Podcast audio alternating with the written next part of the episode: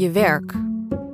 Je spendeert er het merendeel van je tijd en je collega's zie je vaker dan je vrienden. Wie gelukkig is in zijn werk, is al een heel eind op weg naar een gelukkig leven. En als het op je werk niet goed zit, dan is elke maandag weer een gevecht. Ja, ik denk dan, nou ja, hij heeft meer strepen, net als in het leger. Hè? Dus ja, hij heeft, hij heeft het voor te zeggen. Ik ben het niet mee eens. Maar ja, uh, wat kan ik hier nou nog mee? Je luistert naar Goed Werk, een podcast van Iris.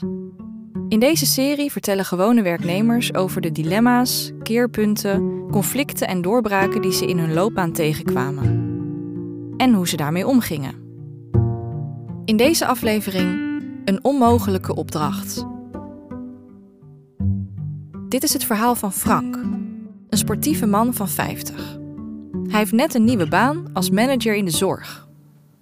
Ik ben, uh, per 1 juni ben ik uh, begonnen. Het is een, echt een hele mooie stap in ieder geval geweest in mijn carrière. En uh, een betere stap had ik niet kunnen maken. Wat ik heel erg prettig vind is dat de mensen met wie ik werk geen verborgen agenda hebben. Ze zijn heel open, eerlijk en direct. Dat vindt hij heel belangrijk. Als manager wil je graag weten wat er in mensen omgaat en wat er leeft, zodat je er ook op in kan spelen. En dat is wel verrekte lastig. Als mensen gewoon niet open en eerlijk zijn en dat ze niet het achterste van de tong laten zien. Daar heeft hij ervaring mee. Nou, ik uh, heb hiervoor dus gewerkt bij een uh, kleine gemeente, dorpsgemeente. Bij die gemeente is Frank verantwoordelijk voor een zwembad en meerdere sporthallen. En um, nou, op dat soort accommodaties maakt de gemeente altijd verlies. En dat verlies mocht, uh, moest worden teruggedrongen. Frank moet bezuinigen dus.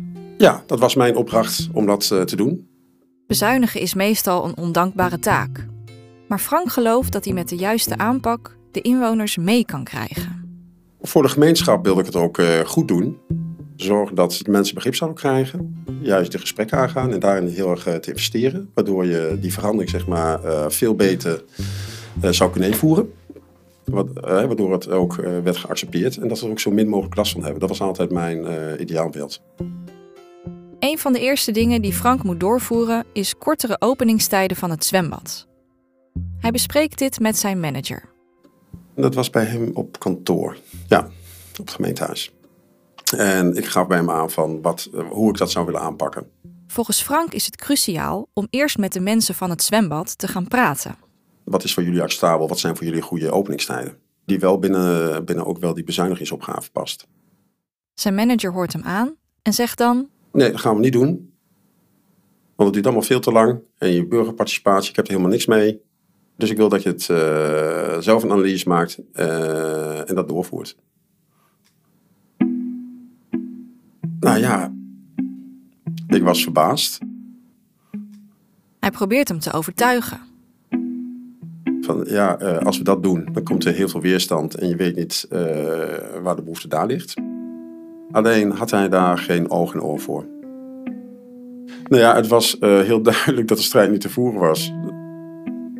Eigenlijk, ja, ik denk dan, nou ja, hij heeft meer strepen, net als in het leger. Dus ja, hij heeft, hij heeft het voor te zeggen. Ik ben het niet mee eens. Maar ja, uh, wat kan ik hier nou nog mee? Niks, want hij is mijn leidinggevende. Met tegenzin doet hij wat zijn manager van hem vraagt.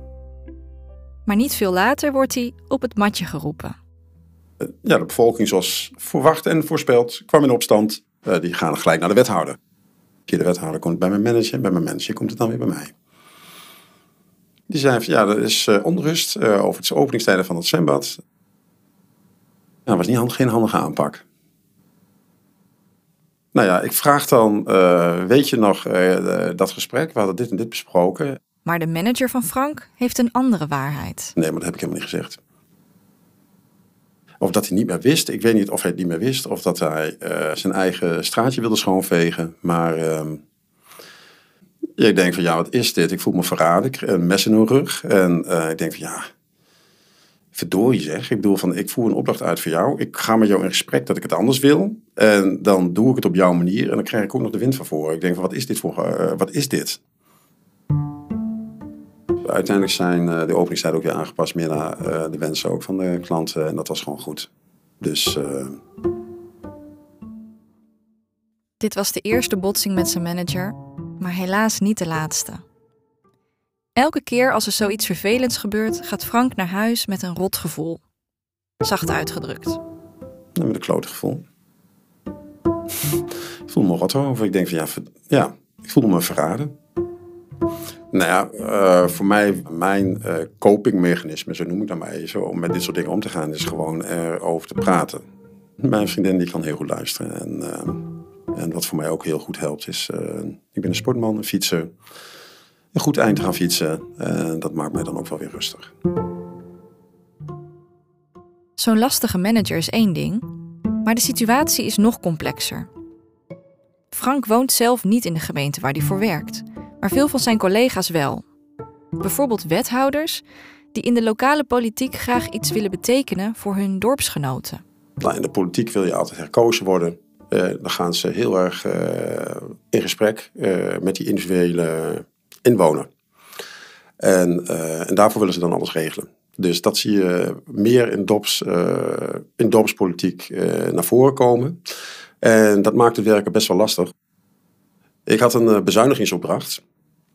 En ehm, nou ja, dat houdt dus in dat het consequenties heeft voor inwoners. En sommige van die inwoners weten de weg naar de wethouder wel erg goed te vinden. En dan moet het weer anders worden geregeld en anders worden aangepakt. En dan moet daar een uitzondering voor worden gemaakt. Terwijl je eigenlijk wil uh, dat het gelijke monniken gelijke kappen is. Een voorbeeld. Frank heeft ook bezuinigd op het personeel van de sportcomplexen. Op rustige tijdstippen met weinig gebruikers staat er bijvoorbeeld niemand meer achter de bar. Op de echte drukke momenten was er altijd iemand. Had ik daar uh, mensen rondlopen die uh, koffie schonken voor een hapje en een drankje zorgden. dan moet je denken aan een bejaardensoos die er was. Of meerdere sportverenigingen achter elkaar, naast elkaar was altijd dan personeel op die druk moment. Alleen op die minder drukke momenten niet. En dan moesten mensen gebruik maken van een koffieapparaat. En, uh, en dat vonden sommige mensen ook lastig. Want die wilden graag hebben dat iemand was die dat voor ze deed. En, maar goed, het kost natuurlijk wel heel veel geld. Dus, ehm, dus daar waren ook inwoners ook niet heel erg blij mee. En dan gaat het om een kleine groep, zeg maar, die je dan eigenlijk moet, wil faciliteren. En die zouden dan een behoorlijke impact hebben op de gemeentelijke belastingen. Alleen werd er door wethouders die uit dat bepaalde dorp kwamen, kwamen, zeg maar, werd er toch anders gezien. Die wilden wat betekenen. Nou, die wilden ook weer herkozen worden. In ieder geval, dat was mijn invulling. Dus ehm, die ging daar ook tegen in. Maar in plaats van dat hij met mij in gesprek ging, ehm, of met mijn leidinggevende, ging je alleen met die mensen in gesprek. En ging je niet vragen van hoe is het nou geregeld. Hij voelt zich in een onmogelijke positie. Hij moet bezuinigen van de gemeente. Hij wil dat graag op een goede manier doen. Maar het lijkt alsof hij van zijn manager en van sommige wethouders geen steun krijgt om die opdracht goed uit te voeren. Ik werd vermoeider. Ik ging slechter slapen. Uh, ik werd uh, wat humeuriger. Uh, had minder energie. Ik wil alles gewoon goed doen. Ook voor mijn dochter. Dus ik wil gewoon een goede vader zijn. En over het algemeen genomen denk ik dat ik het best wel ben. Maar ja, ik voel me dan ja, als, dan wat minder, een minder goede vader, zeg maar. En dat geeft ook een vervelend gevoel. Ja. Frank probeert het probleem op te lossen.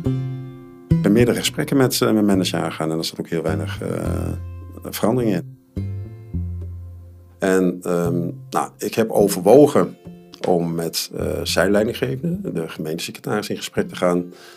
Alleen wat ik zag is, er waren meerdere klachten, wist ik al voor mijn tijd, over mijn leidinggevende. En ik zag niet dat er wat mee werd gedaan eigenlijk. Dus ik dacht van ja, uh, als ik naar hem toe ga, dan heeft het toch geen nut. Maar er is nog een reden om het niet hoger op te zoeken. Het gaat in tegen de idealen van Frank. Ik wil het altijd zelf oplossen, samen met die persoon zelf. Zo zit ik in elkaar. Dus uh, voor mij is het echt een hele hoge drempel zeg maar, om al een stap hoger te gaan. Achterbaks en achter de rug om. En uh, nou ja, zo voelt het voor mij in ieder geval. Nu hij erop terugkijkt, noemt hij dit een belemmerende overtuiging. Een overtuiging die je voor jezelf hebt, zeg maar, waardoor je uh, bepaalde geen actie onderneemt tot, tot een bepaald uh, iets. En in mijn geval, uh, ik heb geen actie ondernomen naar de directeur, zeg maar, slash gemeentesecretaris, om het gesprek aan te gaan. En dat had ik wel moeten doen. Nou ja, daarin was ik dus eigenwijs of de kop of ik denk, ja, deze is geen nut. Ik was op weg naar een mountainbike met een mountainbike weekend met vrienden van mij naar Duitsland. En ik kreeg een vergadering, uh, verzoek zeg maar, met telefoon met de directeur. En het eerste wat ik dacht van, oké, ik word ontslagen. Het moest een heel leuk weekend zijn, maar op het moment dat ik niet aan het fietsen was, zeg maar, uh, bleef het wel in mijn hoofd rondspelen.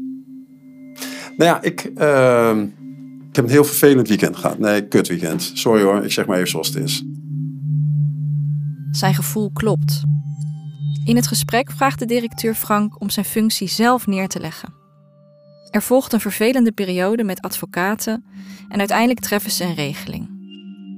Frank is teleurgesteld dat het zo moest lopen, maar hij wil ook graag vooruitkijken.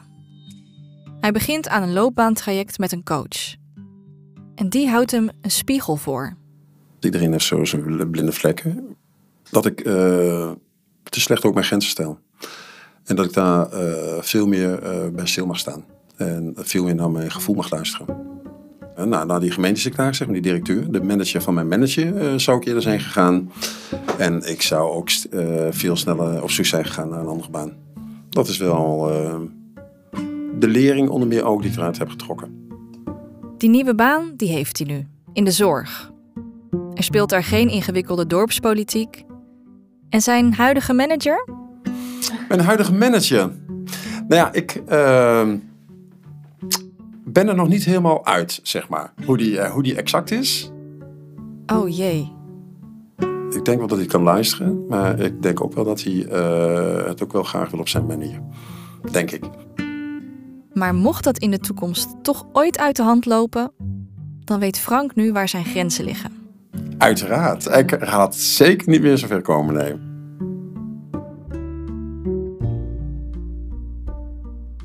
Je luisterde naar Goed Werk.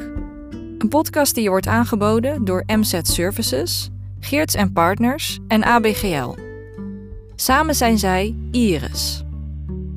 Zij stimuleren mensen zelf de leiding te nemen en zo boven zichzelf uit te stijgen en hun volledige potentieel te benutten. Met strategie, creativiteit, ervaring en een mensgerichte aanpak brengen ze medewerkers en organisaties verder.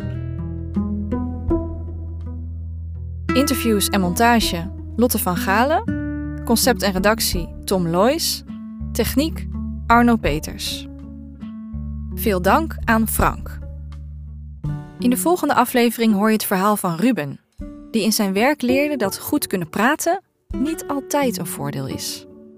Tot dan!